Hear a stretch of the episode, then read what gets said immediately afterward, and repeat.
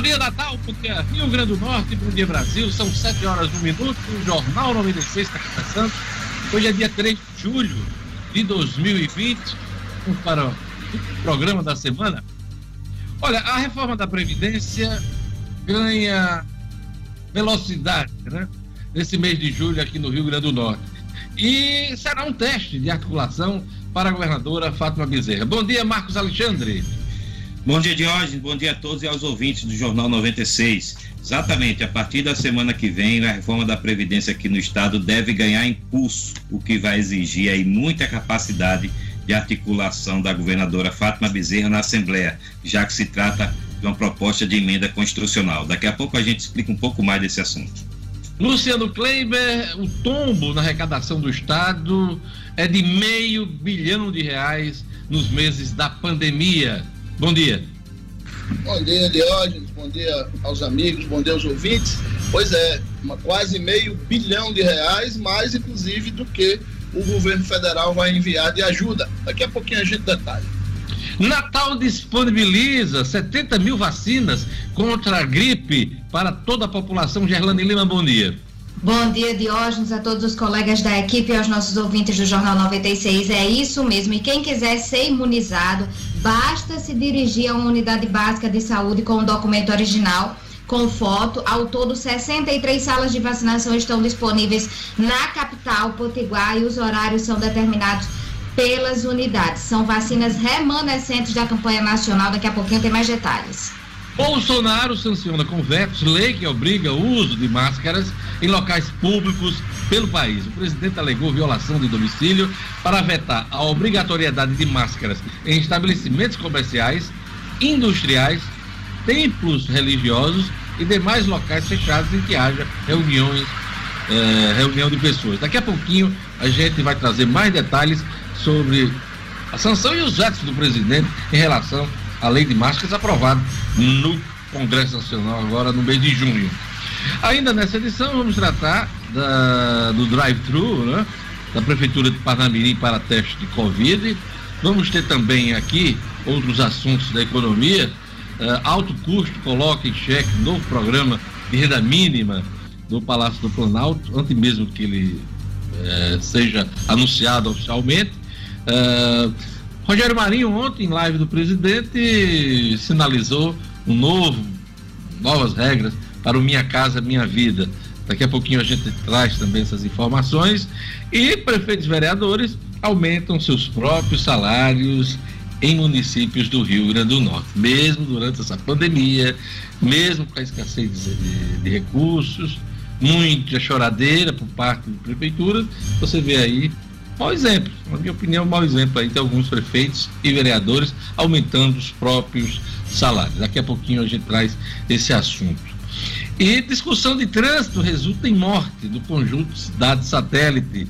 Idoso é assassinado a tiros ao sair de casa em Mossoró. São dois assuntos da ronda policial daqui a pouquinho com Jackson Damasceno. Eu queria fazer o registro hoje que 3 de julho é o dia de São Tomé, uma cidade aqui no agreste do Rio Grande do Norte, São Tomé, terra do Edmo Sinedino, nosso colega aqui do Jornal 96, então hoje é dia de São Tomé, data cristã que homenageamos os 12 apóstolos de Jesus Cristo, data da Igreja Católica. Queria mandar um abraço muito especial para o jornalista João Bezerra de Medeiros, marido da nossa querida advogada, minha amiga Lígia. Lígia é, e ela tá. Uh, o João hoje está fazendo aniversário. Lígia Limeira, que é casada com João Bezerra. E um abraço também para o dentista Paulo Roberto Regis, que também faz aniversário hoje. E também mandar um abraço especial para Julisca Azevedo, é, jornalista, é, ela que é o blog da Julisca, né? E ontem a gente bateu um papo muito bacana sobre jornalismo profissional na era das fake news. O vídeo está no YouTube aí. Um papo muito bacana que contou com a presença da mestra em comunicação, jornalista da boa, das boas também, experiente, a Cledivânia Pereira. Muito bacana o encontro muita informação interessante a gente tratou, uh, juntando as experiências desses três profissionais. Muito bacana, eu mando um abraço para as duas, Cledivânia Pereira e Julisca Azevedo. Então, a todos um bom dia nesse 3 de julho e vamos a mais destaques da edição de hoje.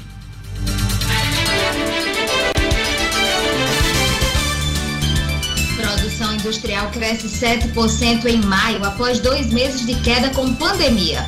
Bolsonaro sanciona convertos lei que obriga o uso de máscaras em locais públicos pelo país. No Rio Grande do Norte, vereadores aprovam aumento de salário de 100% para prefeito e vice-prefeito. Prefeitura de Parnamirim realiza drive-thru de testes para Covid-19. Natal disponibiliza 70 mil vacinas contra a gripe para toda a população. Discussão de trânsito resulta em morte no conjunto Cidade Satélite. E idoso é assassinado a tiros ao sair de casa em Mossoró. 7 horas e 6 minutos. Vamos para as leituras dos jornais desta sexta-feira, 3 de julho. Vamos começar aqui com Agora RN, que circula em Natal. A manchete do Agora RN. Com pandemia, a arrecadação do Estado despenca. A arrecadação do governo do Rio Grande do Norte sofreu uma redução de quase 500 milhões de reais entre março e junho deste ano, com relação ao mesmo período do ano passado. O período marca o início da adoção das medidas de isolamento social aqui no Rio Grande do Norte. É um número expressivo, né, Luciano Kleiber? Porque é mais um rombo a ser tratado pelo governo estadual. Para os ouvintes terem uma ideia, Diógenes, do que representam esses 500 milhões de reais perdidos, é como se este ano, por exemplo, o Rio Grande do Norte só tivesse 11 meses de arrecadação de ICMS. Isso equivale até um pouco mais do que a média mensal de arrecadação de ICMS histórica do Rio Grande do Norte dos últimos meses, né, do, do último ano. Estava na faixa de 450, 470 milhões de reais mês. É também o equivalente a uma folha de pagamento de pessoal. Tá certo? Então, esses 500 milhões de reais certamente irão fazer muita falta nos cofres públicos. E é sempre bom lembrar que da ajuda que vem lá de Brasília serão 440 milhões de reais, dos quais seriam três parcelas, apenas uma chegou até agora, tá certo? Luciano, e a gente, numa conta rápida, a gente pode considerar que temos mais uma folha em aberto, né? Porque o governo do estado fazia um esforço para tentar equilibrar, pagar duas folhas ainda restantes da época do governo do governo Robson Faria, né? Então, com esse, com esse buraco na arrecadação, a gente pode considerar mais uma folha aí é, nesse esforço do governo para equilibrar as contas. E esforço esse que estava previsto para acontecer em 2021, chegando ali em 2022, alcançando quase toda a gestão de Fátima Bezerra neste mandato. Ela que pode candidatar à reeleição, mas neste mandato ela ia passar o tempo todo tentando equilibrar essas contas se não houvesse a pandemia. Com a pandemia, desarrumou tudo, Luciano Kleiber. Desarrumou tudo, Diógenes. E o secretário de, de Tributação, Carlos Eduardo Xavier, já sinalizou que com esses números a possibilidade é muito forte de haver atraso ou grandes dificuldades para pagar a folha de dezembro e o décimo terceiro desse ano, Diógenes. Isso é péssimo para os servidores e é muito ruim para a economia do Rio Grande do Norte como um todo, porque os salários do Executivo Estadual representam algo em torno de um real a cada quatro que circulam em salários no Estado. Filme que a gente assistiu no período de Robson Faria. O último ano de Robson Faria foi marcado por uma folha de dezembro e um décimo terceiro que não foi pago foi pago, né? Juntando, claro, com outros atrasos que tinha no governo. Mas o último ano, o, o último momento do governo do Robson foi com uma folha de dezembro em atraso e outra uh, e um décimo terceiro. Poderemos assistir esse filme ainda esse ano. Marcos Alexandre. Tomara que não, vamos rezar que não, que não aconteça, mas o cenário realmente é preocupante. O cenário aí traçado por Luciano, né, relatado também por você, Diógenes né, de, de déficits e uma crise aí que a gente ainda não tem, tem esperança de que saia, mas ainda não há uma definição sobre isso, não há uma, uma, perspectiva assim concreta de que a gente possa afirmar, por exemplo, que termina no final deste mês ou em agosto. Né? Há sinais aí alvissareiros, que Luciano vai comentar, e globais do, em todo o Brasil, mas de, todo, de toda forma, de toda forma, a gente precisa ficar vigilante e atento para que essas contas, essas contas não se desajustem ainda mais. O Agora RN traz aqui também um registro aqui, uma foto da promulgação da lei que mudou a data das eleições municipais. Votações serão nos dias 25 e 29 de novembro, como a gente bem destacou na edição do Jornal 96 da quinta-feira. É, também é destaque no Agora RN: pandemia vai transformar a mobilidade urbana, diz o professor, professor titular do Departamento de Engenharia Civil da UFRN, Rubens Ramos, em entrevista ao Agora RN. A Tribuna do Norte diz aqui na sua manchete principal: estoque de medicamentos para UTI no Rio Grande do Norte enfrenta dificuldades pandemia de Covid faz com que o estoque de remédios para pacientes internados nas UTIs, né, unidades de terapia intensiva, dos hospitais públicos do Rio Grande do Norte, passe por dificuldades. Antes, insumos eram comprados para durar em torno de quatro meses. Agora, o abastecimento dura bem menos. Na quinta-feira, por exemplo, só havia remédios para os próximos sete dias. Essa situação é replicada em todo o país hoje, hein? Quase todos os estados da federação enfrentam problemas de abastecimento dos insumos, principalmente para o tratamento da Covid-19 eh, nas UTIs. Essa mesma situação eh, se amplia também para os hospitais privados. Os hospitais privados têm tido também dificuldade para repor seus estoques de medicamentos. A tribuna, eh, a tribuna destaca aqui também na sua primeira página, Caixa lança crédito imobiliário com carência de 180 dias.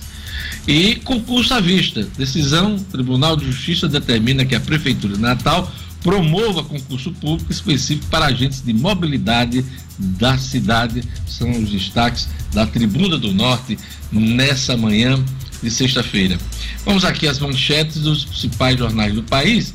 O Globo destaca na sua manchete principal alta da indústria em maio indica que pior da crise passou. Avanço registrado pelo IBGE de 7%. Queda do PIB pode ser menor. É uma notícia boa, Luciano Kleber. Parece que a indústria está saindo mais rápido dessa crise. Na realidade, Diógenes, ela deu uma boa sinalização no mês de maio, puxada por um único segmento, mas no contexto ainda é muito pouco. Daqui a pouquinho a gente pode detalhar isso mais. Horário de votação pode ser ampliado nas eleições, mesmo com adiamento aprovado pelo Congresso. A organização das eleições municipais preocupa a Justiça Eleitoral, que prevê aumento de abstenção, aliás, da abstenção, e dificuldades para em, eh, recrutar mesários.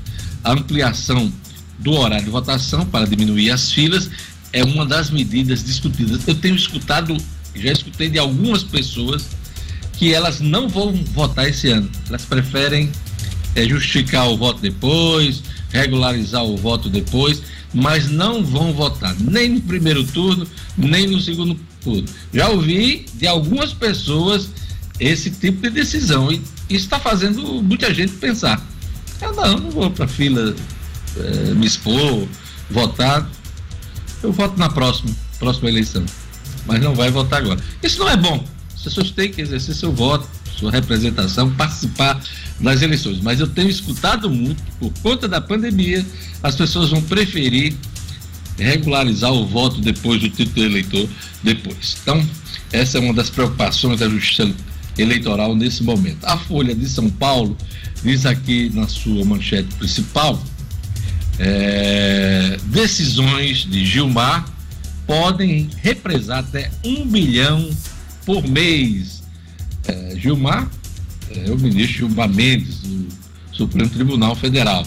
Liminares do ministro sobre índice de correção em ações trabalhistas confundem e ameaçam pagamentos, diz aqui a Folha de São Paulo.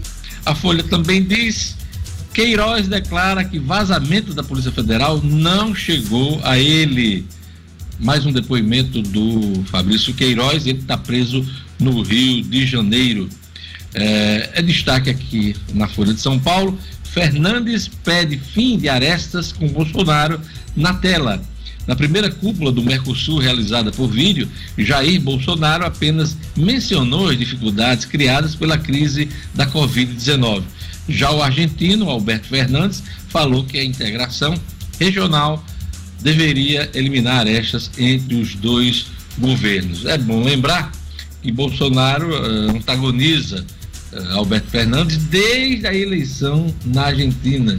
O presidente deu várias declarações, criou um clima de animosidade, inclusive levou inclusive o Alberto Fernandes a fazer a fazer algumas declarações de Lula livre também, isso azedou mais ainda a relação dos dois. A posse do, do Alberto Fernandes não foi prestigiada pelo presidente brasileiro, que mandou o vice, Milton Mourão, e até hoje eles nunca se encontraram pessoalmente. Ontem, nessa reunião por videoconferência do Mercosul, eles tiveram o primeiro contato, também de uma forma fria, distante, mas o presidente da Argentina fez esse apelo para que houvesse aí um maior entendimento, o fim das arestas entre os dois países, para que a economia da região seja discutida, né? É, a TV Globo decidiu não mais transmitir jogos do Carioca. Pois é, os jogos do Carioca não serão transmitidos pela TV Globo, alegrando quebra de contrato por parte do Flamengo ao transmitir pelo YouTube uma partida nesta semana. Daqui a pouquinho a gente vai trazer esse assunto aqui também no Jornal 96. E uh, o Estado de São Paulo traz aqui juro baixo no país, faz brasileiros buscarem aplicações no exterior. De janeiro a maio, investidores destinaram 3,4 bilhões de dólares para fundos fora do Brasil. Essa é a turma do andar de cima, né, Luciano Kleber? Que tem muito dinheiro, como a coisa não está rendendo muito aqui no Brasil, eles correm para aplicações no exterior. Mas está muito longe da realidade da maioria dos brasileiros de mais de 93% dos brasileiros, isso não, não, faz parte do dia a dia, né, Diógenes? É, realmente são investimentos na casa dos milhões, em dólares geralmente, certo? E, e realmente para essa turma, é, como a taxa de juros da, das aplicações está relativamente baixa no Brasil, eles estão buscando outros mercados. Mulher de Queiroz tinha contato que seria de Bolsonaro. É o que traz hoje o Estadão em uma de suas matérias, de suas reportagens, assinada pelo Caio Sartori. Caderneta apreendida de Márcia Oliveira de Aguiar, mulher de Fabrício Queiroz, tinha números de celulares atribuídos a Jair Bolsonaro, a Flávio Bolsonaro e a primeira-dama Michele Bolsonaro. Na agenda também havia contatos e anotações sobre policiais, pessoas envolvidas com a milícia e políticos do Rio de Janeiro. Um desses contatos estaria guardando uma pistola Glock para Queiroz. Então, essas informações estão sendo extraídas aí do material apreendido já na casa da, da, da Márcia, que está foragida, e também do depois da prisão do Fabrício Queiroz, esse caso rumoroso que envolve o presidente da República e sua família. São os destaques, são os destaques dos jornais nesta sexta-feira. Vamos para a previsão do tempo agora, previsão do tempo, com oferecimento do Viveiro Marina e também com as informações da Clima Tempo. Vamos lá. Previsão do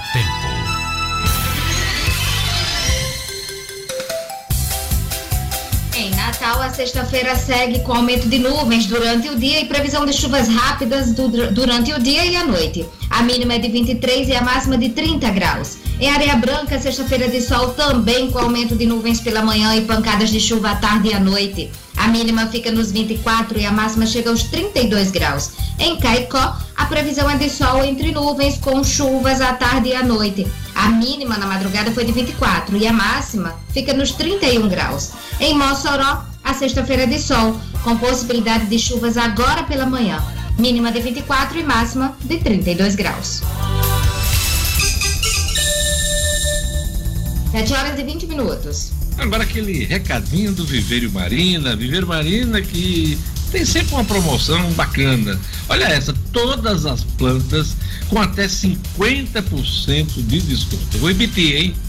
Todas as plantas pela metade do preço. Isso você encontra no Viveiro Marina, que tem vários planos de venda, hein? Você pode pagar em até 10 vezes no cartão de crédito Viveiro Marina Vendo Barato porque produz. Quero um exemplo? Grama esmeralda, a partir de cinco reais o metro quadrado.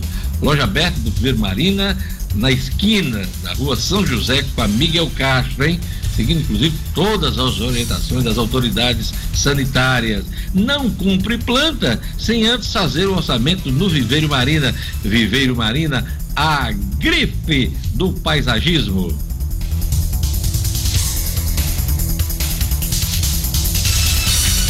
Reforma da Previdência é teste de articulação para Fátima Bezerra.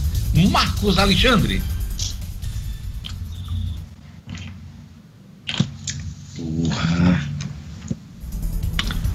Marcos está com um problema aí de comunicação com a gente, já disse até um porra, mas vamos aqui para Luciano Kleiber. Primeiros indicadores de maio mostram leve recuperação da atividade econômica, mas ainda índice fortemente negativos. Vamos lá, Luciano Kleiber. Pois é, Diogenes, a, a indústria ela teve uma recuperação eh, no mês de maio especificamente de 7%. E essa recuperação é, é um crescimento, né? ela teve uma variação positiva, depois de vários meses caindo, de 7% eh, em relação ao mês de abril. Esse é o primeiro ponto. Né? E é sempre bom a gente destacar que é relativamente eh, esperado que quando você tem um mês onde há uma queda muito grande, foi o caso de abril, é que no mês seguinte, na comparação com aquele mês anterior, como a base de comparação é muito baixa, que realmente haja um crescimento aí, um número positivo. E além disso, o setor industrial foi fortemente puxado pelo segmento de veículos. A indústria automotiva voltou a, a produzir e voltou a desovar seus estoques, principalmente com a retomada dos segmentos de concessionárias de veículos que voltaram a funcionar. Pois bem, Some-se a isso, essa questão da indústria, o fato de que ainda dentro do mês de maio não são números oficiais, que são números de mercado, é, o, o, número oficial é do IBGE, este do varejo, que eu vou citar agora, é daquela operadora Cielo, né, de, de cartões, é o índice Cielo do varejo. É Cielo, Cielo, Cielo, Cielo. Eu não falo italiano como você, que passou várias temporadas na Europa, é, para mim é Cielo mesmo. É, e aí, esse índice Cielo, que tem se consolidado como um indicador importante no mercado, ele apontou queda, mas uma queda menor no mês de maio. Agora, só que a gente vai para os números, Jorge. Em abril, a queda tinha sido de 40% no varejo. 40%. Em maio foi menor, mas já foi de 30%. Ok, tem aí uma recuperação de 10 pontos, mas ainda é uma queda muito forte. Né? Então, são sinalizadores, é verdade, a gente está, todos nós estamos ávidos, ansiosos, rezando por indicadores que nos deem uma luz no fim do túnel e eles começam a chegar, graças a Deus. Mas é importante a gente ter os pés no chão. Os números de maio ainda não são de reconfortantes de tudo. São números que mostram uma tendência de retomada, claro, naturalmente, não dava para ser tão ruim quanto abril, mas ainda estão longe do ideal de hoje, muito longe mesmo. Que essa luz no fim do túnel, Luciano Kleber, não seja o trem vindo na nossa direção, viu? O, Pelo amor de Deus, espero que não, viu, Diogo? Imagina um camarada dentro do túnel, de Lima, né? A procura do cello, né? Da luz do cello. E aí, aí você. Vê, atropela. Aí você vê o trem atropela a pessoa e a pessoa andando na linha. Olha, ela, a pessoa andando na linha, né? Dificilmente será atropelada. Vamos chamar agora. Eu queria uma salva de palmas para o nosso querido Marcos Alexandre. Ele se preparou. Ele se preparou, abriu a boca para falar e a internet ré foi-se embora. Ah, você desaparece, mas sempre está no nosso coração. Olha, olha. Reforma da Previdência, por que será um desafio a mais na articulação política da governadora Fátima Bezerra? Questão simples, Diógenes, é aritmética. Né? Essa, essa é, seria uma, é uma proposta de emenda constitucional, aqui é a Constituição do Rio Grande do Norte, né, a reforma da Previdência. E para aprová-la, o governo vai precisar aí de ter três quintos da casa, né, três quintos dos deputados, o que dá aí 15 votos. O governo tem 12, tem 12 votos certos aí na, na, base, na base aliada. Terá que negociar os 15, ou como é ideal nesses casos, até um pouco mais, para ter uma margem.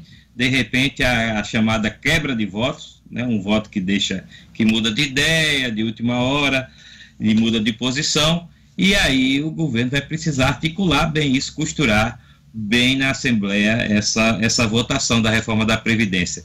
Como a gente vem sempre enfatizando aqui no Jornal 96, o prazo está ficando cada vez mais curto.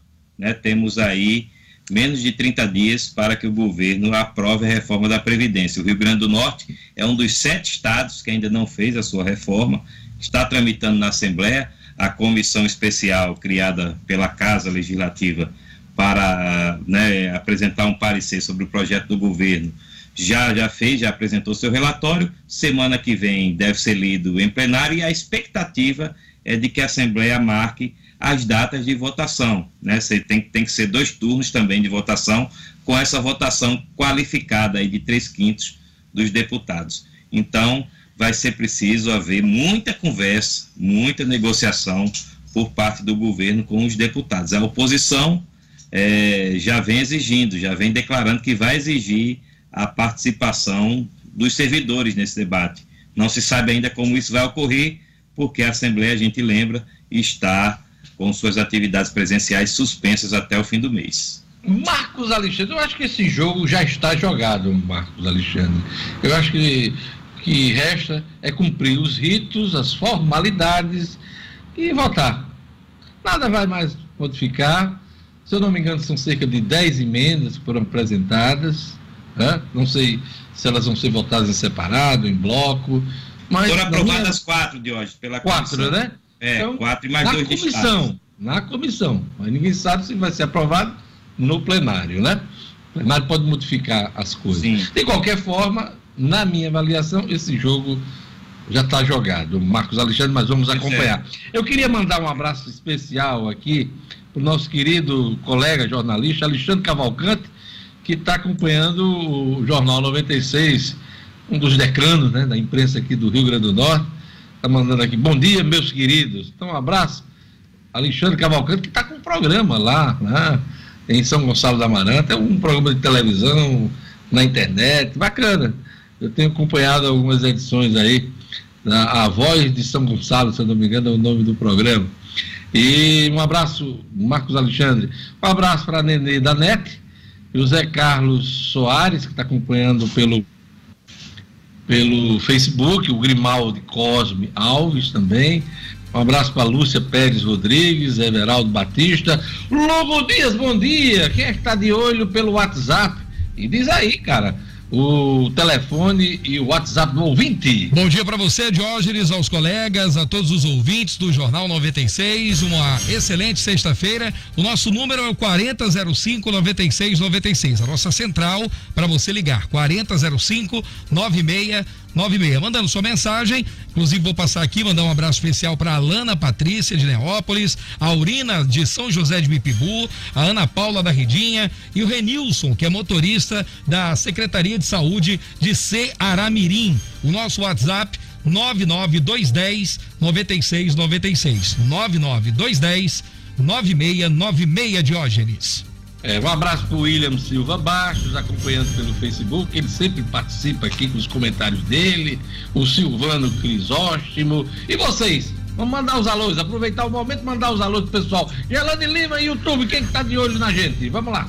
Diógenes, aqui no YouTube de olho tá o Tio Branco de Caicó, sempre na audiência do Jornal 96. Ah, o Marcelino é, perde no programa. Perde não. Ah, na escuta. Ele sempre tá com, fazendo os exercícios dele, do início da manhã e ouvindo o Jornal 96. É um querido. Ei, Gerlando, tem câmeras lá que. Ah, ele, ele fala, ele fala aqui no Instagram. Aliás, no YouTube, no YouTube.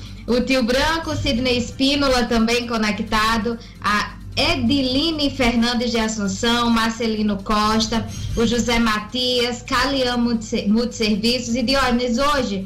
Queria mandar um abraço especial também para Mariane Rocha, psicóloga, que é irmã da nossa querida amiga jornalista Marília Rocha, a Mariane que está fazendo aniversário hoje. Então, parabéns especial para Mari e para toda a família que hoje com certeza vai comemorar. Um abraço bem arrochado, Mariana, né? É, rocha, de rocha. Bem arrochado, claro tem que ser virtual, porque nesse período a gente não pode Verdade. Ficar, né? Aquele abraço. Diga aí, Luciano Kleiber, seu alô aí, aproveita o momento, sexta-feira. O momento Xuxa, né? Mandar um abraço, mandar um abraço. Você é a praga. Brincadeira, pô. Eu ia perder a oportunidade.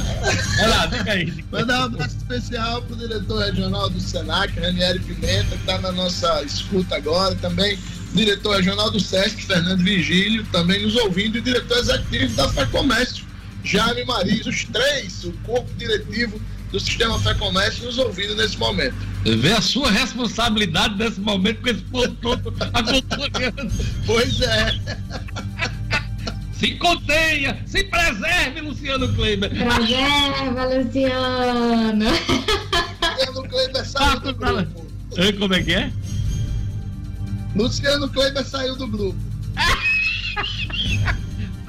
Vamos lá, vovô, vovô, diga aí o que é que você, que, com quem você quer interagir hoje? Bora, vovô. Cadê o vovô?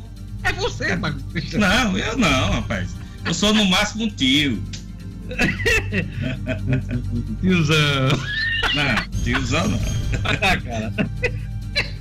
Mas vamos mandar um abraço, Diógenes, para, o, para os amigos Fernando Amaral, publicitário Fernando Amaral, que está fazendo aniversário hoje, é também um aniversariante aí do dia.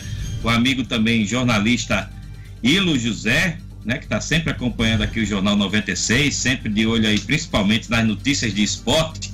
Né? Nosso Edmo está ausente aí esses dias, vai voltar em breve. Né? E também um abraço para o secretário de Serviços Urbanos de Natal, Irapuã Nóbrega, que fez aniversário semana passada. A gente ficou devendo aqui os parabéns no dia, mas dá um abraço porque ele nos escuta aqui também todos os dias. É isso aí. Luciano Cleber tem aquele recado para a gente estimular as compras locais. Luciano. É, Diógenes, mais do que nunca é importante que a gente valorize as empresas que são da nossa terra e é por isso que quando o assunto é a minha saúde, eu sempre procuro a Unifarma, até porque ela está presente onde a gente mais precisa. São mais de 650 lojas no Rio Grande do Norte, Paraíba, e Pernambuco, sempre com aquele atendimento personalizado e o melhor preço baixo de verdade. Então, quando você precisar de uma farmácia, se liga aí, procure a Unifarma, a rede que cuida da saúde do Rio Grande do Norte a farmácia amiga. Unifarma, uma farmácia amiga, sempre perto de você. Discussão de trânsito resulta em morte no conjunto Cidade Satélite na capital. As informações com Jackson Damasceno. Polícia, com Jackson Damasceno. O da massa. Oferecimento. Ótica Ideal. Compre seus óculos escuros ou de grau das melhores marcas em até 10 vezes no cartão. Temos convênios com empresas e associações. Facilitamos seu exame oftalmológico. Ótica Ideal. Nosso ideal é fazer você feliz. Edifício Barão do Rio Branco 5. Telefone 3201 6797. Sigam também nossas redes sociais. Olá, muito bom dia aos meus colegas do Jornal 96, bom dia ao nosso público ouvinte, querido, estimado. Ah, esse crime aconteceu, foi cometido no início da noite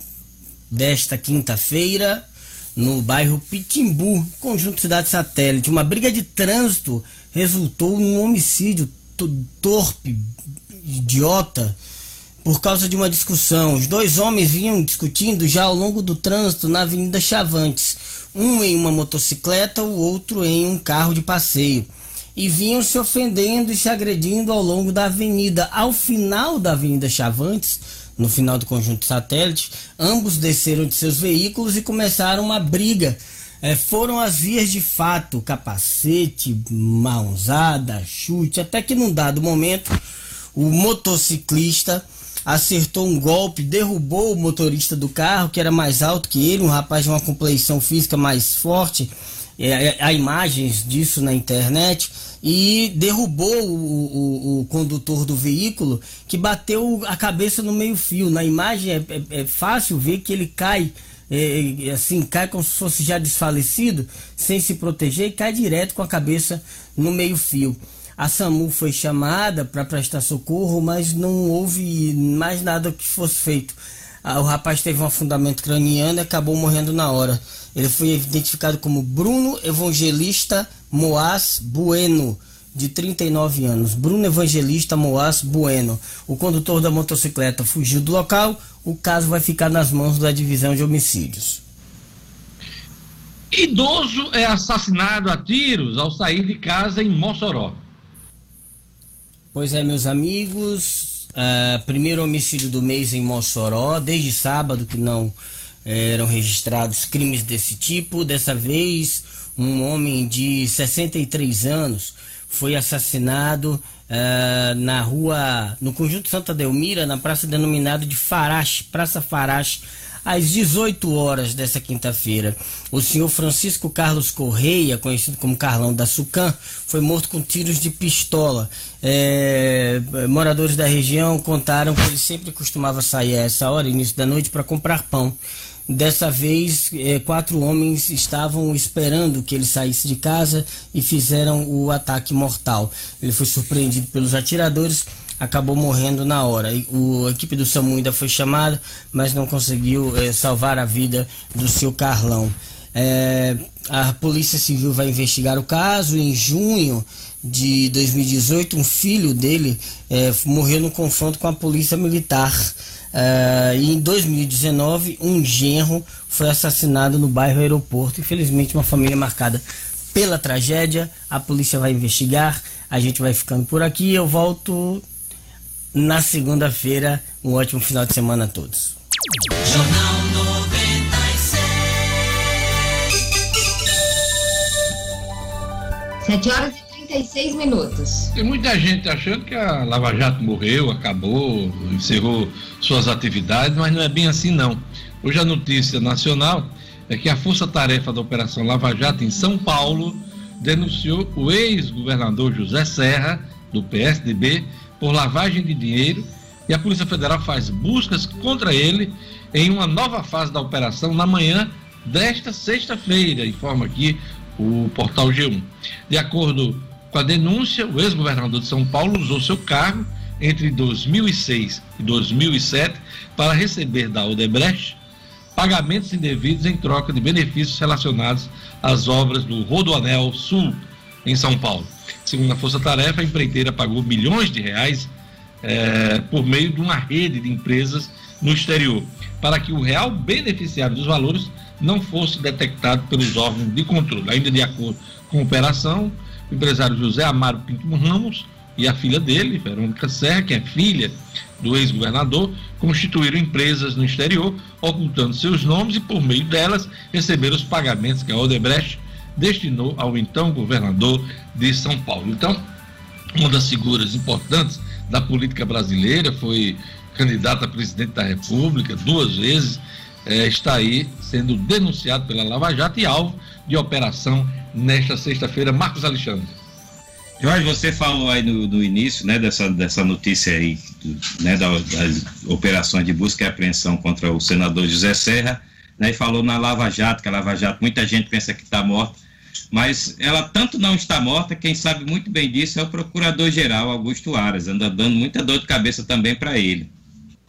Pois é, ele está querendo, segundo a gente tem acompanhado nos, nas últimas semanas, interferir no trabalho dos procuradores que trabalham diretamente com essa questão. Houve uma reação muito forte dos procuradores em Curitiba, também em Brasília, de quem acompanha a Lava Jato em Brasília, inclusive com pedido de afastamento dessa, dessa operação geral. E o próprio Aras disse que não tem uma instituição dentro da própria instituição. Então, é um momento é, de reafirmação de alguns pontos da Lava Jato e de continuidade. No caso aí, além da denúncia, nós temos mais investigação em cima do, do ex-governador de São Paulo, senador uh, do PSDB, hoje é, em Brasília. Né? Então vamos acompanhar essa notícia que tem, claro, suas repercussões no mundo político. Todo mundo na tela, porque nós vamos para um rápido intervalo. Daqui a pouquinho nós teremos mais economia, mais política, teremos os números da Covid no Rio Grande do Norte e o Estudo Cidadão com Rara Oliveira. Teremos também nota 10, a nota 0 da semana, a dica do final de semana. Tudo isso junto e misturado aqui no Jornal 96.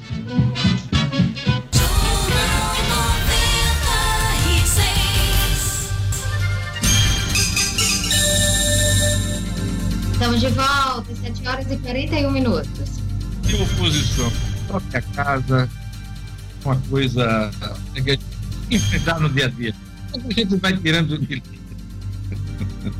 Olha, eu queria iniciar esse bloco com os números da Covid no Brasil, no Rio Grande do Norte e também no mundo.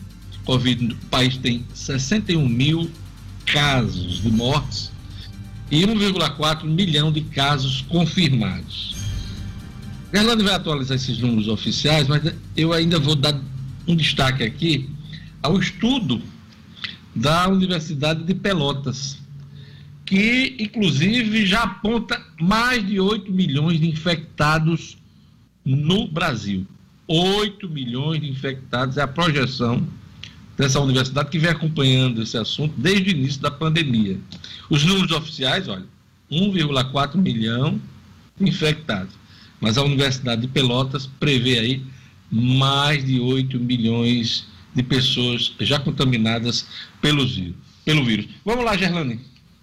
Pois é, Diógenes, você chama a atenção aí para essa para essa pesquisa da universidade que aponta que o número de contaminados pela Covid em algumas cidades pode ser seis vezes maior, por isso esse número é tão alto. Vamos sim atualizar os números aqui no Brasil, que teve 1.277 mortes registradas por conta do novo coronavírus em 24 horas e passou da marca de um milhão e meio de infectados, de acordo com o levantamento feito pelo consórcio de veículos de imprensa junto às secretarias estaduais. O país registrou quase 50 mil infectados só ontem. Com isso, são 61.990 óbitos pela Covid-19 no país e, no total, 1.501.353 casos confirmados do novo coronavírus no Brasil, Diógenes. Aqui no Rio Grande do Norte, são 32.897 casos confirmados e 1.103 mortes pela doença desde do início da pandemia. Outros 173 óbitos estão em investigação para saber se ocorreram ou não pelo novo coronavírus. Aqui no Rio Grande do Norte, o número de recuperados da doença aponta para 2.904 pacientes. Ontem esse número não estava atualizado, mas de acordo com o boletim da CESAP, os recuperados chegam a 2.904 pacientes. No mundo, no mundo são 11 milhões 10.167 casos confirmados, com 524.541 óbitos. Diógenes. Pois é, é a Universidade de Pelotas que faz esse estudo é, e ela aponta aí 8 milhões de infectados, a presença da Covid no país dobrou em um mês e meio, indica o teste de anticorpos. Eles não avançam nessa questão das mortes, mas por conta da subnotificação, há quem diga que é de três a, a cinco vezes mais o número oficial né, de mortes. Mas aqui, no caso, é a contaminação das pessoas. Né? Então, temos aí, segundo a Universidade de Pelotas, cerca de 8 milhões de, de, é, de infectados por conta da Covid-19. Então ainda é um problema muito sério. Estamos vivendo o platô, né, o tal do platô já em alguns estados, acredita-se que aqui também no Rio Grande do Norte, mas é bom estar atento, principalmente nesse momento de retomada da economia. Por falar em economia, vamos aqui chamar o Luciano Kleiber. Ele disse que eu chamei ele para falar sobre arrecadação e ele não estava preparado. Luciano, não tem assunto aqui na economia do Rio Grande do Norte que você não domine. Por isso a minha tranquilidade em chamá-lo para comentar assuntos tão importantes, relevantes da, da, economia do Estado. Mas vamos lá. Olha, os primeiros indicadores de maio mostram leve recuperação da atividade econômica, mas ainda com índices fortemente negativos, Luciano. Isso a gente já comentou, Deus. Ah, já comentou? Você já, vê, né? Tem outro Até isso você me confunde. Mas vamos lá. Alto custo. Isso. Alto custo coloca o chefe em xeque novo programa de renda mínima do Planalto, antes mesmo de dele ser anunciado oficialmente. Vamos lá. Pois é, a gente falou aqui algumas vezes ao longo da semana, dessa semana e da semana passada, da necessidade né, do, e do, da intenção do governo criar um programa de renda mínima, aproveitando aquele super cadastro que ele fez é, com a implantação do auxílio emergencial, né? São mais de 50 milhões de brasileiros cadastrados com todos os seus dados aí nessa base de dados valiosíssima que o governo federal acumulou. Pois bem, esse programa de renda mínima está sendo gestado e é conta para lá, conta para cá. O Ministério da Economia recebeu essa missão de formatar o programa de renda mínima, mas os números são bem preocupantes, Jorge, sob o ponto de vista de torná-lo realmente efetivo. Tem declarações hoje no jornal Valor Econômico do secretário de Política Econômica do Ministério da Economia, o Adolfo Sachida. É, ele diz o seguinte: tem dois cenários aí que ele mostra como é, os extremos. Caso o governo resolva apenas dobrar a base ou o valor do Bolsa Família, que hoje tem um orçamento anual em torno de 33 bilhões de reais, este seria o custo anual.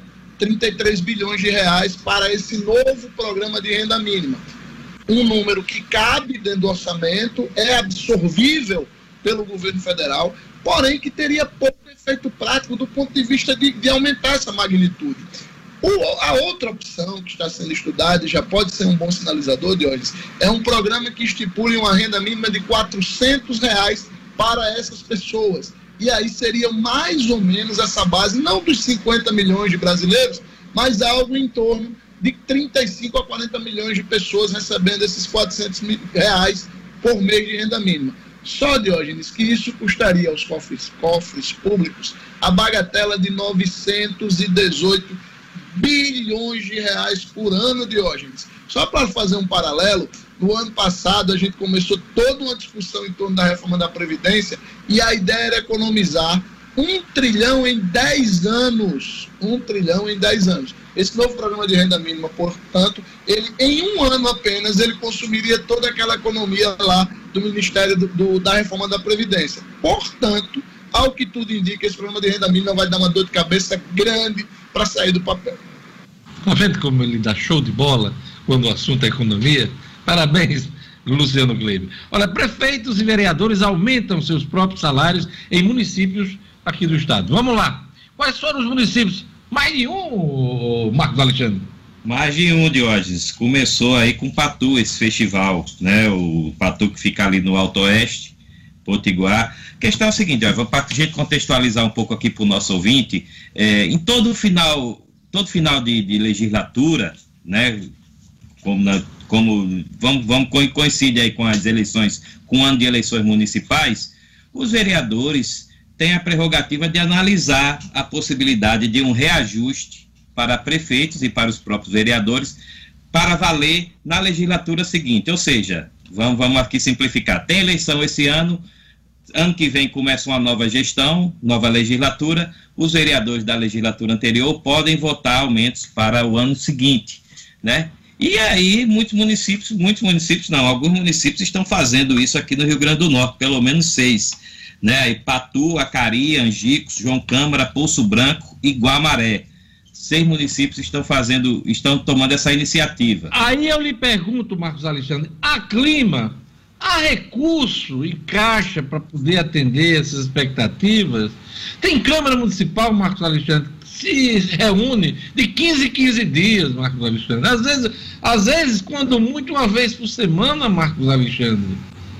É Esse preciso. É. Ele pergunta: há condições? Os caras de pires na mão. Teve uma prefeitura no ano passado, se eu não me engano, Bento Fernandes, que fechou as portas, decretou falência, porque não tinha condições de atender os serviços básicos. No momento desse de pandemia, há condições de aumentar salário de vereador e de prefeito aqui, aqui nesse estado? É exatamente esse o outro lado da moeda, né? A gente está vendo aí, vem noticiando, inclusive aqui muito, bastante no Jornal 96, vem noticiando bastante a crise que está atingindo todo mundo e, claro, os municípios também. Os municípios, inclusive, estão brigando ainda lá no Congresso para terem mais recursos para conseguir fechar as contas manterem aí o pagamento da folha de salários em dia, principalmente, né, o compromisso com os servidores. Esses municípios isso... abriram mão da ajuda emergencial? Não se tem notícia disso. Não, disso pelo, visto, pelo visto, eles não precisam, Marcos Alexandre. Está aumentando salário de vereador e prefeito. Pois é. Precisa seria, de ajuda emergencial? Seria coerente. Aqui, por uma questão de, de justiça, a gente registra que, o, que Poço Branco, em Poço Branco, o prefeito Valdemar de Góes vetou vetou o projeto que foi Palmas aprovado na Câmara. Com Valdemar de Góes. Palmas com Valdemar de Góes. Exatamente. Então, Diógenes, é, é uma situação aí que causa espanto, realmente, porque no meio de todo esse clima, as prefeituras, de um modo geral, precisando aí de recursos para fechar as contas, para manter compromissos em dia, principalmente com os servidores, e aí vem essa notícia de que algumas câmaras, alguns municípios estão aí tratando de aumento de salário totalmente incabível nesse momento. Você Marcos, tem toda você razão. contextualizou, você contextualizou, mas essa decisão poderia ser tomada no final do ano, passadas as eleições, quando fosse virar o ano para a legislação, a legislatura seguinte. Uma decisão que deveria ser tomada, não, peraí, vamos, a gente tem que votar antes, uns quatro anos, vamos ali no momento final do balanço. Agora, no meio da pandemia. Sabendo o impacto, né, de financeiro que a crise Exatamente, vai deixar. Assim, analisar, claro, os vai números. deixar esse ano. Analisar os números. Mas, assim, uma decisão dessa para ser tomada lá na frente, na virada entre uma gestão e outra. Mas num momento como esse, pega mal, pelo menos pega mal. E a gente lembra, de hoje, a gente reforça aqui. Não é aumento para servidor, é aumento para prefeito e vereador. Isso, esses projetos estão aumentando salários apenas de prefeito e vereadores nessas cidades. Complicado. É, é complicado mesmo, complicado mesmo. Vamos seguir aqui. Gerlane Lima, vamos trazer aqui a seguinte informação. É, Prefeitura de Parnamirim realiza drive-thru de testes para a Covid-19. A exemplo do que aconteceu aqui em Natal, né? Na Arena das Dunas e na Zona Norte. Hoje é Parnamirim. Exatamente, Diógenes. Agora é a vez de Parnamirim. Na verdade, o drive-thru começou ontem a ser realizado, continua hoje, dia 3 de julho. Começa daqui a pouquinho, às 8 horas da manhã, e vai até 5 horas da tarde, com testes rápidos destinados ao público de idosos e doentes crônicos. Essa ação será no Laboratório Central, que fica na rua Comandante Petit. São, serão disponibilizados 500 testes hoje, ao todo foram mil testes, Diógenes, 500 já foram realizados ontem, hoje mais 500. Os testes estarão disponíveis estritamente ao público idoso e também aos doentes crônicos que apresentarem sintomas da doença pelo menos 14 dias. E os documentos necessários para realizar o procedimento são carteira de identidade, o documento médico de comprovação caso haja doença crônica e também o comprovante de residência do município. E aí é importante que todos os pacientes sigam rigorosamente os critérios de apresentação dos sintomas pelos últimos 14 dias, pelo risco de dar um falso negativo no exame.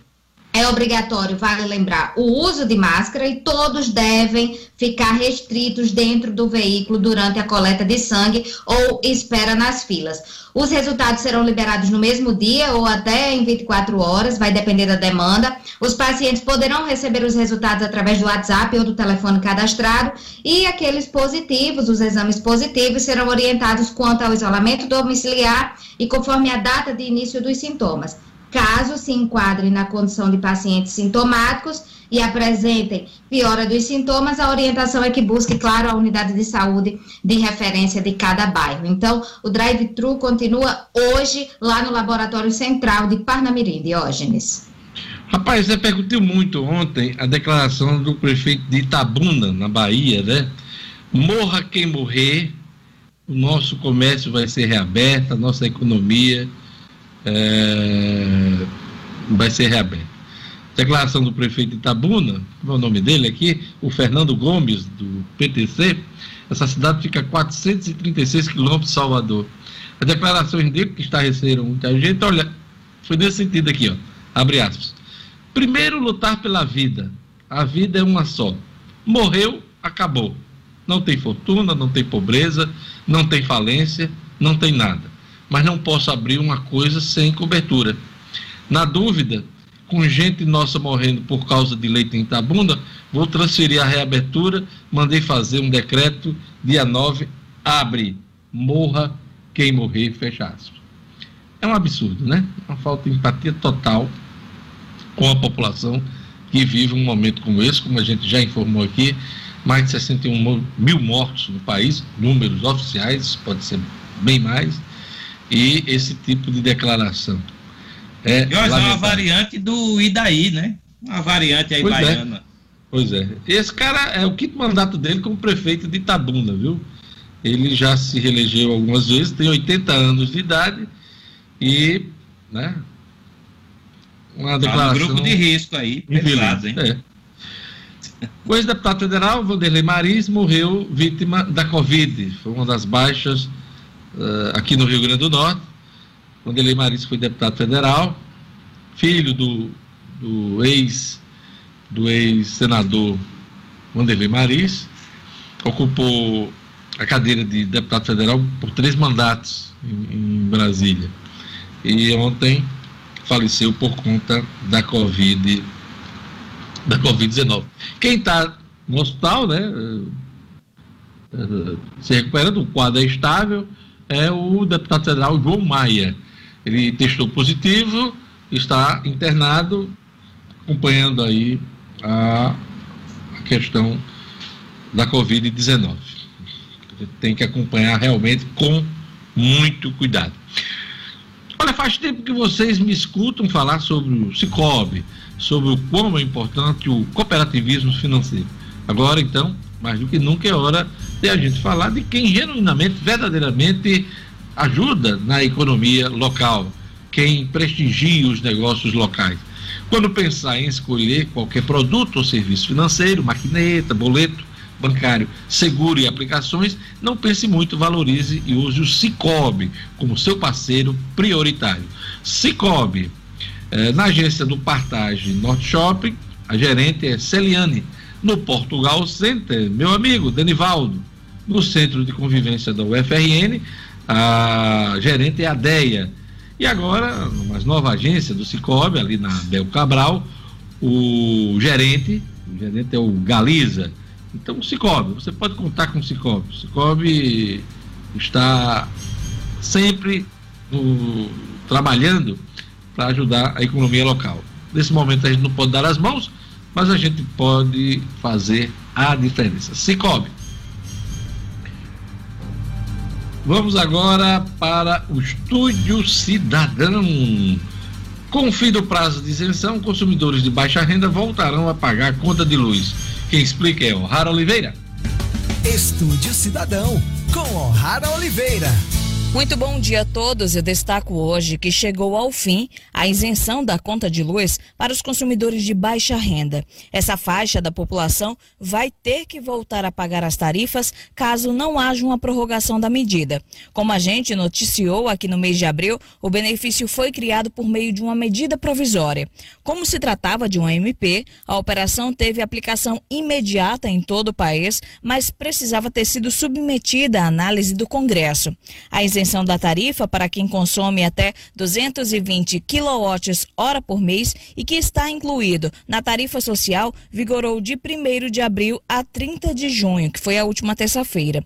A medida teve custo total estimado em 900 milhões aos cofres públicos e fez parte das ações do governo para o enfrentamento da crise decorrente do avanço da Covid-19. Os consumidores beneficiados por essa isenção foram aqueles que já tem descontos no valor da conta de luz. Esse desconto é previsto em lei e varia de 10 a 65% de acordo com o consumo de energia. Quanto menor o consumo, maior o desconto. Para continuar valendo a isenção total, é necessário que essa medida seja prorrogada, mas até agora não houve sinalização de que isso vá acontecer. Outra medida adotada no setor de energia foi a decisão da Agência Nacional de Energia Elétrica de proibir que as concessionárias cortem o fornecimento por falta de pagamento. A medida, que venceria no último dia 23 de junho, foi prorrogada pela ANEL até o dia 31 deste mês, como nós também já noticiamos aqui no Jornal 96. É isso, uma excelente sexta-feira. O'Hara Oliveira para o Jornal 96. Jornal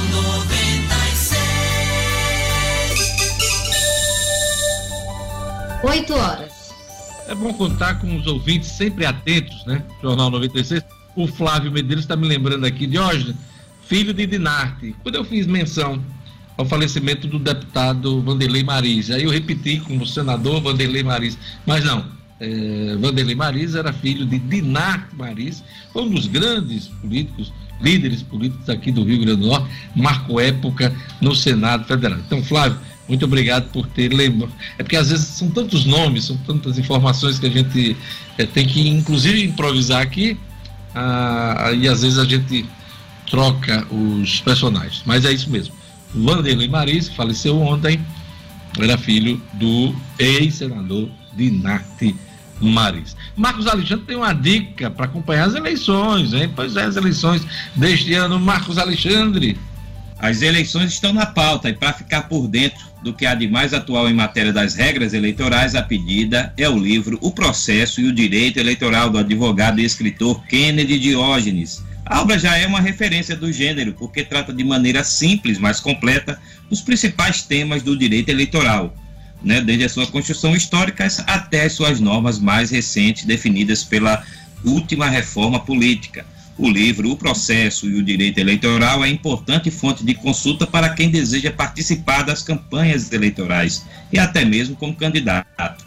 O livro, escrito pelo advogado Kennedy Diógenes, está à venda pela internet no site www.oeleitor.com.br www.oeleitor.com.br Queria mandar um abraço especial hoje para o diretor da Rádio 96 FM, Enio Sinedino, que está aniversariando. Hoje é o aniversário de Enio. E aqui eu mando em nome, inclusive, da nossa equipe toda, aquele abraço especial para o Enio, que ele tem um dia muito bacana com a família, com os amigos, e que aproveite essa data aí, né? Que a gente se revigore para os desafios que a vida nos coloca pela frente, né? Então, aquele abraço. Ontem mandei uma mensagem especial para o Jornal das Seis, que ele apresenta juntamente com os demais colegas jornalistas. E hoje faço aqui esse registro. Parabéns, Enio Sinedino, pelos seus 75 anos, né? Ele não, ele tudo, eu acho que ele tem, deixa eu ver, ele tem quatro, mais dois anos acho, na minha, na minha frente. Então, deve estar completando dois, 55 para 56 anos de idade. Depois eu vou confirmar a, a, a idade certa. Aproveita o dia, Enio Sinedino. Olha, é, uma informação que eu queria comentar aqui com o Luciano Kleiber, ele que tem é, total condição de, de, comentar qualquer assunto da economia. O ministro do Desenvolvimento Regional, Rogério Marinho, afirmou que nos próximos 15 dias o governo deve anunciar a reformulação do programa Minha Casa Minha Vida.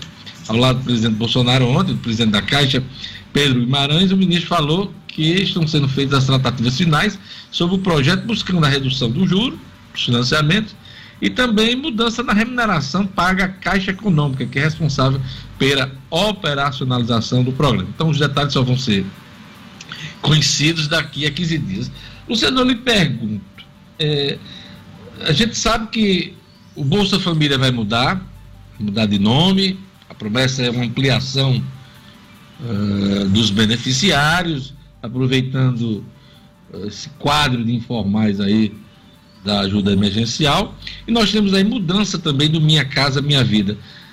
Vai ser só mudança de, de marca ou nós teremos realmente a ampliação desses programas para beneficiar setores da nossa economia?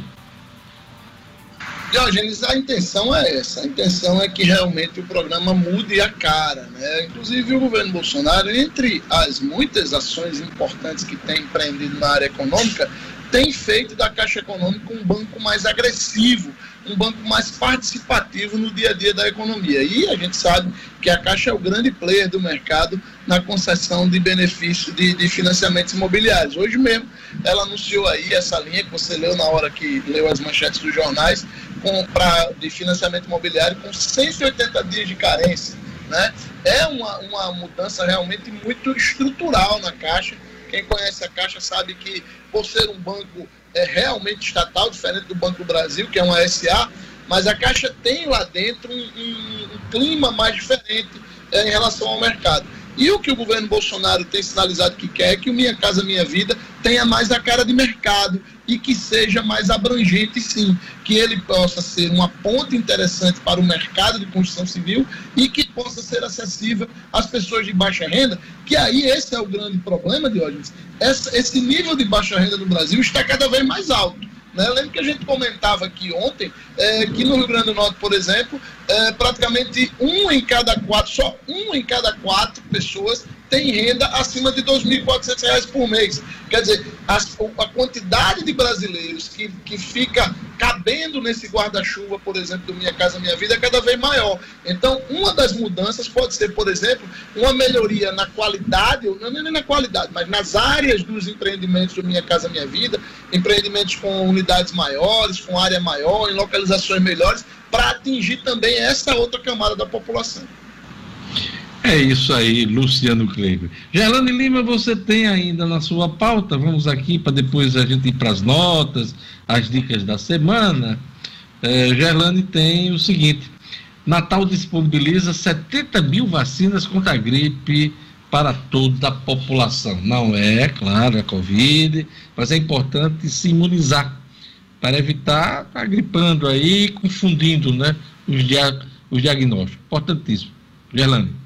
Exato, Diógenes. São as vacinas remanescentes da campanha nacional contra a gripe, que terminou no dia 30 de junho para toda a população. Então, quem quiser ser imunizado, é só se dirigir a uma unidade básica de saúde, portando o documento original com foto. Tem, são 63 salas de vacinação disponíveis aqui na capital com horários determinados por cada unidade. Qualquer cidadão pode receber a vacina, não necessita mais ser de um dos grupos prioritários que tiveram exclusividade para vacinação entre março e junho, que foi o período que durou a campanha aqui no Brasil, Diógenes. Aqui em Natal, 192 mil pessoas foram vacinadas, a campanha atingiu 87% da população prioritária, conseguiu superar as metas para idosos e profissionais da saúde dentro dos públicos-alvos e, como você bem destacou, não é contra a Covid, mas é importante estar imunizado contra a gripe para evitar síndromes respiratórias, lotar as unidades de saúde com sintomas semelhantes. Então, as vacinas estão disponíveis, é só chegar na unidade básica de saúde, Diógenes. É isso aí. Vamos agora para nota 10, nota 0 da semana. É... E também as dicas, né? Vamos começar pelas dicas. E hoje eu começo aqui destacando uma coisa que eu descobri no YouTube, achei muito legal e recomendo a vocês. É uma série documental que aborda os impactos da Covid-19 nos vários aspectos, na arte, na política, na saúde pública, no trabalho dos profissionais da saúde. Essa série documental, um depoimento de profissionais de várias áreas, ela faz uma análise plural um formato inovador. A tirania da minúscula coroa Covid-19. É um grupo de profissionais, jornalistas de uma cidade do interior de São Paulo, Taquaritinga, né? É onde o Gustavo Giroto, o Ricardo e o Juliano Sartori, e ela pega a partir de depoimentos. Eu gostei muito, inclusive, do episódio, se eu não me engano, é o episódio 7, que trata da fake news. Da fake news um depoimento de vários jornalistas, cartunistas, muito legal. Eu recomendo demais. São vídeos de 30, máximo 40 minutos, mas muito interessante, muito informativo. Então, a tirania da minúscula coroa, Covid-19. É só você colocar lá no YouTube a tirania da minúscula coroa, que você vai acompanhar os episódios, vale para todo o Brasil e eu recomendo. Essa é a minha dica para o final de semana. Eu queria, uma salva de palmas para mim. Vamos lá, Gerlande, puxa o barco aí agora. Diógenes, a minha dica dessa semana vai de livro. Vou de livro essa semana. De onde vêm as boas ideias? Você de Steve Johnson. só quero ser Edmo. Estou representando o Edmo agora. Essa semana. Vamos lá. Pois é, Diógenes. De onde vêm as boas ideias de Steve Johnson? Muito bacana, porque a temática abordada tem a ver com esse momento em que a gente está vivendo, porque ele fala justamente que as boas ideias surgem, podem surgir nas crises. Então, é bem bacana que nos faz refletir sobre diversas descobertas ao longo da história da humanidade e expõe também alguns padrões dos processos que geram inovações. Já fiz o pedido desse livro, estou ansiosa para começar a ler e fica a dica aqui para o nosso ouvinte também. Bela dica, vamos repetir o título e o autor, vamos lá. De onde vêm as boas ideias de Steven Johnson? Na minha cabecinha, às vezes. É. vamos lá, palma para a guerra Vamos lá para o nosso querido vovô. Vou deixar Luciano Cleber Porque a dica de Luciano sempre é mais caliente, né? Vamos lá. Nosso querido vovô. Pois a minha é para crianças, assim, mas vale para todas, as, todas as idades também, viu, Jorge? Minha dica é, é, é, procurar aí, quem, né, eu acho que tem disponível no YouTube, algumas. No stream ainda não, ainda não sei, mas no YouTube e em DVD acho que, é, que se encontre. Algum filme dos Trapalhões, Diógenes. Essa semana a gente teve a notícia da rescisão do contrato de Renato Aragão com a Globo, né? Uma, uma notícia aí que, enfim, é, faz parte aí da, da vida da vida profissional, mas assim, que entristeceu um pouco e trouxe a lembrança, pelo menos para mim, da, do, dos filmes, dos programas dos Trapalhões. Eu cresci assistindo os e, filmes, e Marcos, pegando filme no cinema. Com... Houve não, essa quebra de contrato do Renato, mas são vários artistas da Rede Globo que, estão, que não estão renovando né, seus, seus contratos. O Miguel Falabella, recentemente, aquele rapaz do Fantástico, da, do Zeca quadro, Camargo. O Zeca Camargo. Zeca Camargo. Né?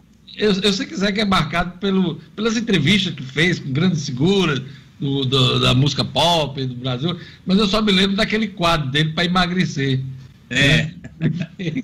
Aí ele emagreceu um pouquinho, depois voltou a engordar. Zeca Camargo. Mas é, é, é, Renato Aragão está no mesmo, né, no mesmo bolo né, de profissionais antigos da Rede Globo que não estão renovando seus contratos com a emissora momento dessa crise que a gente está vivendo e de mudanças no mercado da televisão brasileira. Eu me, eu me atrevo a colocar Renato Aragão um patamar um pouquinho acima desses nomes, né? Porque Renato tem 4, 44 anos de, de, de, história na Globo, bem mais né, do que esses nomes, e pela, pela importância mesmo que ele teve para tantas gerações, inclusive a minha, acho que, acho que a sua também, você deve ter acompanhado todo Bem domingo os Trapalhões, né? Então, eu, e... eu, eu, gostava dos filmes, ia pro Isso. cinema logo na, na estreia, aquelas filas enormes, criançada no meio, e eu cheguei a assistir é, Renato Aragão, Mussum, Dedé, eles, eles criavam jogos de futebol, de salão, e eles viajavam o Brasil inteiro. E numa dessas partidas eles vieram aqui a Natal e foram lá para o Palácio dos Esportes. Então eu, eu, tive a oportunidade de acompanhar uh, os quatro, né, juntos, é, Renato Aragão, Dedé, Mussum e Zacarias. E tive também o prazer de entrevistar na TV Tropical o Dedé Santana. Então, eles fazem parte, com certeza, da minha memória afetiva. Então, pronto. Minha dica do final de semana: um filme dos Trapalhões, um programa. O programa tem no, no, no streaming aí, na Globoplay. Sugiro um, sugiro um. Salto em Bancos Trapalhões. É um dos Salto melhores filmes da trupe, né? Muito bacana, muito bem feito e com uma trilha sonora maravilhosa. A dica é de Marcos, mas eu assino embaixo. Palmas para Marcos! aqui nas dicas da semana. Vamos lá, nosso querido Luciano Cleiton. Longe de ter o um nível é, qualitativo de, dessas dicas todas que foram apresentadas agora, eu vou mais para um besterol, porque eu acho que o final de semana é para a gente relaxar, esfriar a cabeça mesmo e eu, eu já tinha umas, umas semanas que eu ensaiava dessa dica aqui, mas vai agora. É um, um programa humorístico que já está na sua oitava temporada. No, ele começou no canal Comedy Central, hoje ele está disponível também no Paramount+, Mais, no Paramount Plus, né? E ambos os canais estão disponíveis tanto na, na net, né, quanto no, no Prime Video da Amazon. É, é o humorístico A Culpa é do Cabral certo? É um programa humorístico que reúne quatro grandes humoristas, grandes nomes do stand-up comedy, e são comandados, a, o grupo todo são cinco, eles são comandados por Fabiano Cambota, que foi, é um, um, um, o Fabiano Cambota é um goiano, que trabalhou muito tempo no programa de Pochá, ele também é roqueiro, tem uma banda de rock, ele é o líder da trupe, e tem aí quatro outros comediantes, um do Rio Grande do Sul, e esse é a, a, o mote do programa, um do Rio Grande do Sul, que é o Nando Viana, o Rafael Portugal, que é do Rio de Janeiro, Rafael Portugal, que é um dos mais conhecidos da trupe, que é do Porta dos Sons, aquele do cabelinho encaracoladozinho, Rodrigo Marques, que é aqui de Recife, e o Tiago Ventura, que é de São Paulo. Eles cinco fazem uma mesa redonda e conversam sobre tudo e falam sobre tudo e recriam quadros clássicos da TV brasileira. É um programa muito interessante, repito, está na sua oitava temporada. Cada programa tem entre 45 e 50 minutos de duração e dá para dar boas risadas. A culpa é do Cabral no Comedy Central e no Paramount Plus. Agora, ninguém sabe se o Cabral é o Cabral mais recente, né? Palma, palma para Luciano, vem! Não, é o, é o, é o que descobriu é o, o, país. É o Pedro Álvares, é o Pedro Álvares. Pedinho. Não é o Sérgio, não. Não é o Sérgio, não. Pedinho. Às vezes daqui, esse mais recente tem culpa, tem muita culpa, não tem? Muita, muita, de muita coisa. vamos lá, vamos para as notas 0, nota 10 da semana. Eu puxo aqui também uh, a nota zero para o Bolsonaro, né, que sancionou com vetos a lei que obriga o uso de máscaras em locais públicos pelo país. E o veto, o veto do presidente, ao uso de máscaras em estabelecimentos comerciais, industriais, templos religiosos e demais locais onde haja reunião, inclusive também em órgãos públicos. Tudo isso para liberar ele daquela multa que tem lá em Brasília de 2 mil contos, né? E teve até um juiz federal que mandou ele usar, obrigou ele a usar a máscara. Então, a máscara tem que ser usada em todos os momentos tivermos reunião de pessoas, né? Na visão do presidente, é, você está no comércio, numa padaria, num negócio, você não precisa usar máscara. Em contato, numa reunião, numa, num templo religioso. Aliás, os templos, né, as igrejas, reúnem muita gente então tem que lá, esse é um momento da gente conter a propagação desse vírus. Tem que usar máscara. A, a máscara protege a si e aos outros, né? Então, nota zero para o presidente Jair Bolsonaro, nesse entendimento que ele tem errado, enganoso, dessa questão da Covid-19. Nota zero para ele. E a minha nota 10 é para uma figura que tem se destacado na organização das eleições deste ano.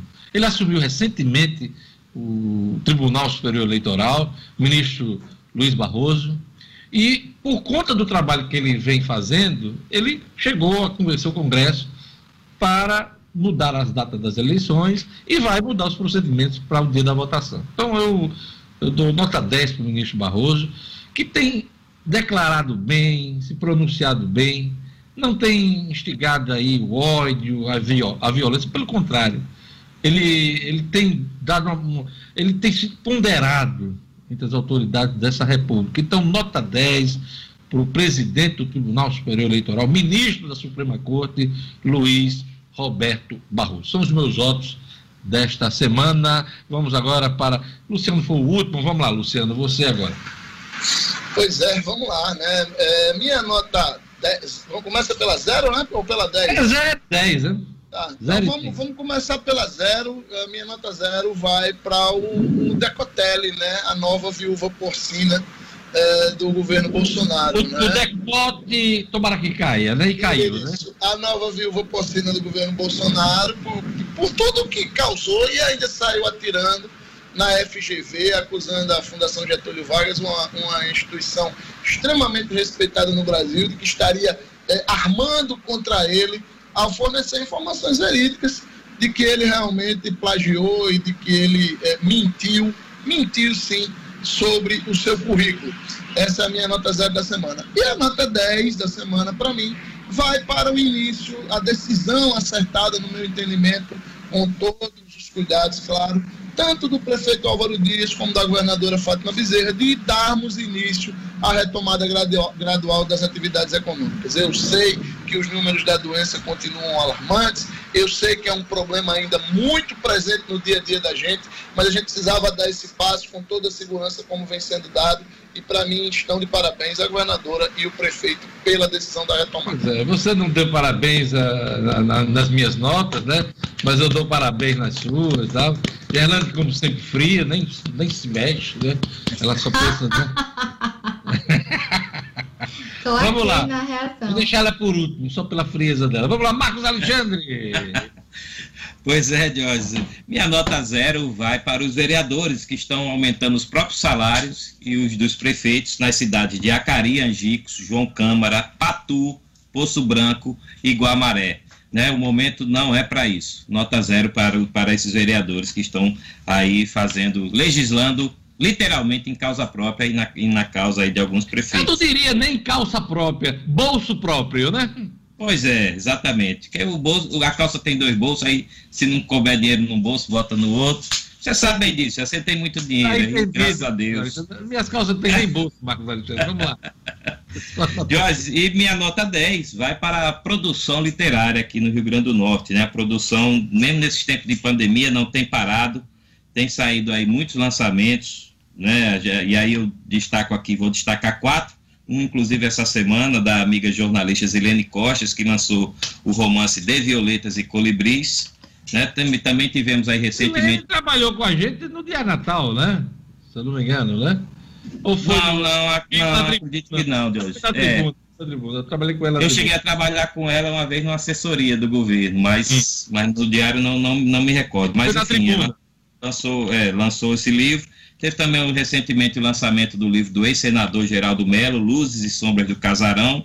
Tem também o nosso processo e o direito eleitoral de Kennedy Diógenes, que é numa linha mais técnica, e também o Crônicas Flamengas, que eu recomendei há duas semanas, né, do Marcelo Dunlop, que foi lançado aqui pela editora Potiguar, Jovens Escribas. Então, é assim, uma boa notícia que esteja havendo tanta produção, não está havendo lançamentos presenciais, óbvio, mas tá, é, os livros estão chegando aí virtualmente às estantes e, e, e às mãos das pessoas. Muito bom. Crônica, crônicas Flamengas, viu, Diógenes? Que Marcos Alexandre, como bom tio, já presenteou meu filho Léo Kleiber e ele já devorou o livro, tá? Ah, eu vou comprar, eu vou comprar porque eu sou é, cristão novo. Eu sou cristão novo, eu preciso me inteirar. Massa, Marcos Alexandre, pelo amor de Deus, parem as rotativas. Nota 10 aí para produção literária. Ótimo, ó, menino, pelo amor, eu como cristão novo, eu preciso correr. Chega, Gerlane Lima. Nota zero, sua nota 10. Palmas para Marcos Alexandre!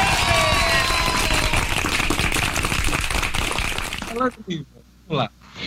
Vamos lá, Diógenes. A minha nota zero vai para o prefeito de Itabuna, município lá no sul da Bahia. A gente comentou aqui no Jornal 96, causou muita polêmica com a declaração falando sobre a abertura do comércio. Vai flexibilizar, morra quem morrer. Uma declaração muito polêmica, sem necessidade, total desrespeito à população e ao momento em que a gente vive. Então, nota zero aí para o prefeito de Itabuna, o Fernando Gomes, município localizado no sul da Bahia, Diógenes. E a é minha nota. Gomes, zero, meu filho! Zero. Zero. Zero, zero total, Diógenes. E a minha nota 10 vai para o projeto aqui de Natal, que é o projeto Busão Solidário, que faz distribuição de cestas básicas e também kits de limpeza e higiene pessoal aqui em Natal para pessoas em situação vulnerável, para socorrer os necessitados. Então, tem feito essas entregas. Hoje, inclusive, tem uma entrega do busão solidário. Fica minha nota 10 para esse projeto que tem socorrido tanta gente nesse momento em que o desemprego predomina. Erlândia, eu pensei que você ia dar nota 10 para minha camiseta. Ah, você só isso elogia. aí é nota 10 todo você, dia. Você só dá, menos, menos. Você só elogia Marcos Alexandre. Essa camisa de Marcos Alexandre é, já foi Essa tá bonita, viu, Jorge? Olha aqui. Qual é a figura que tá na sua é, camisa? É, isso é uma casa É, valeu aí a nota 10, viu? Quando eu coloquei... Tá casando com o prefeito de Itabu nessa camisa de Diógenes. Menos. Ei. É meio que parar. A caveira, rapaz. Não, só a camisa, a ah, caveira. Super-herói, pô. Prefeito levou zero. Prefeito levou zero. Marcos Alexandre, nota zero pra você, hein? aí, a gente termina o Jornal 90. Temos boas risadas, inclusive por conta disso. O vaxonei essa semana aqui, né? Então, a bichinha. Será que ela abriu o chininho essa semana? Gradualmente ou totalmente? Gente! Luciano, dá pra abrir gradualmente o chininho? Dá, dá, devagarinho, né? Vai, vai, vai começando. Menino, se preservem. Só pra encerrar. Falar em abertura de chininho, vocês viram a foto do Correio Brasiliense? A foto não, o vídeo. O camarada lá, uma, uma, embarcação no meio do Lago Paranoá. Paranoá, é. Ali perto da casa ali, da, da, da do, dos grandes mansões, né? E o camarada só no, no, né, no movimento lá. Só movimento... no Meu amigo, que cena. Os cabas filmaram e colocaram ontem no Correio Brasiliense, um dos principais jornais do país. Gerlane Lima, pelo amor de Deus. Que situação, que troca de perdigoto, né? De, enfim, os caras estavam num momento inadequado, mas ao alívio. Acaba metendo o mais absurdo é que eles estavam sem máscara, né, Diego? Sem máscara, né? Imagine se, se pegasse os cabas com máscara, os cabas pelados. Gente. E assim a gente encerra o Jornal 96. Semana que vem estamos de volta. Bom final de semana, obrigado pela audiência. Sim, a gente encerra o Jornal 96. Tchau. Até segunda. Bom final de semana, até Tchau. segunda. Tchau, tchau.